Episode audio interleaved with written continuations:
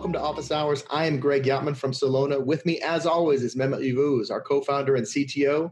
Uh, today, we're going to be talking about PAL licenses. Now, with the auction 105 being over and PAL licenses uh, being a hot topic because $4.5 million is no joke, um, I'm reminded of uh, Eddie Van Halen, who passed today, uh, and everybody wants some. So it sounds like they do with that much money being thrown around. But is there enough left for the rest of us? Mehmet, what do you think? Yeah, absolutely. The answer is yes, lot of spectrum available for enterprises, and I'll explain why, right? So we talked about this three-tier system in the CBRS band. Tier one, incumbents, military radars, fixed satellite stations, really in very small uh, pockets of regions and using a small chunk of this total 150 megahertz. Now, the remaining uh, uh, users are the tier two priority access license users. They can license up to 70 megahertz of the spectrum. And then the third tier GAA, which has been commercial, is at least 80 megahertz guaranteed and can use any additional spectrum which is not used by PAL. So the PAL auction has been concluded about a month ago, and there were multiple uh, institute companies who entered into the auction. Instead of a nationwide uh, licensing, the PAL spectrum was auctioned at a county basis. So in 3,230 or so counties, there were separate auctions, and each entity going into auction can get uh, 10, 20, 30, or 40 megahertz of spectrum. And we've seen Verizon, uh, Dish Networks, Charter, Comcast, Cox getting a bulk of spectrum, but it's very unevenly distributed. For example, Verizon got spectrum only in 5% of the counties, although they spent the most amount of money because they went for those um, you know, top tier high density uh, markets that they need spectrum. And interestingly, there's energy companies, utility companies, and some higher ed institutes, uh, universities or so, who got some spectrum as well. So it was a mixed bag of uh, different entities getting some PAL spectrum, and we have a lot of data that we have analyzed. So, with all this buying taking place and the auction now being closed, what does this mean for the rest of the enterprise?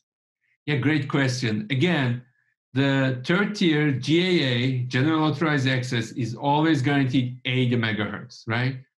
Now, our analysis shows that in uh, many places there will be additional spectrum available, not used by the incumbents or the PAL. What we are seeing is uh, really 100 to 120 megahertz of spectrum will be available for GAA. And this is again because even a entity, if they got the spectrum for a county, they didn't get the whole 70, they got a small part of the 70, and then they may not deploy in the whole county, right? They may deploy in different pockets, uh, in different parts of the county. And uh, so when we do all that analysis, we are kind of coming to the conclusion that around 100 to 120 megahertz is going to be available. And honestly, this is a great validation uh, of this CBRS model. Uh, now, finally, the PAL auction is also concluded, so we have all the tier three tiers in place. And uh, given the operators are getting in to this band, it also will drive a rich ecosystem of devices, and that will be great for everyone using this band. All right, perfect. So, with all this happening, it sounds pretty exciting. Is there any chance that this will happen in other bands? Yeah, I mean, uh, in US, interestingly, Department of Defense issued an RFI very recently because they have spectrum from 3.1 to 3.55 gigahertz. This is like 450 megahertz of spectrum right below the CBRS. And they're asking for input in terms of how to best utilize this spectrum. Of course, they have their own use, but then uh, their use is kind of in uh, limited regions. So the model which is being validated with CBRS or some variant of it can be very applicable to at least some parts of that 450 megahertz spectrum, which is a premium 5G spectrum. And uh, equivalently, we see uh, globally in many places in Europe and Asia, uh, spectrum opening up for enterprises for private LTE and 5G use cases. So it's really an exciting time to be in this right now. And lastly, I want to say we have a lot of data that we analyze, and I have data for each county, who, who applied, who got what. So if someone is interested in further details in their specific region, we'd love to continue the conversation. Please reach out to us. Uh, we'd love to share our analysis with all the PAL auction data and how it applies to your CBRS plans.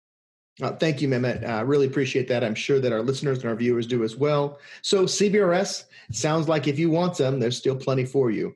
Uh, feel free to reach out to us at any time. We're happy to hear from you. Feel free to drop back in as well. We love to have you here at office hours. So, again, thank you. Uh, if you have any other questions around CBRS, PAL licenses, or around Mehmet himself, I'm sure he'd be glad to answer. Until then, have a great day. Bye bye now. Thank you. Bye bye.